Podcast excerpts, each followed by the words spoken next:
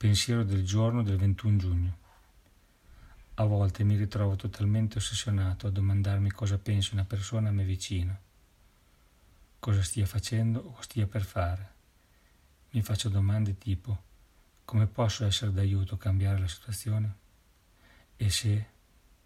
Come gestirò il problema se?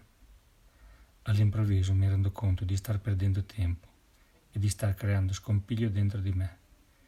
Tutti i miei pensieri non sono d'aiuto e non cambiano la situazione, quindi devo lasciare andare e vedere cosa succede. Meditazione del giorno fa che mi renda conto che il tempo passato a pensare a una persona o a una situazione è una forma di controllo e che la mia salute mentale dipende dall'affidarla a te. Oggi ricorderò, i miei pensieri non posso cambiare una persona o una situazione, posso cambiare solo me stesso.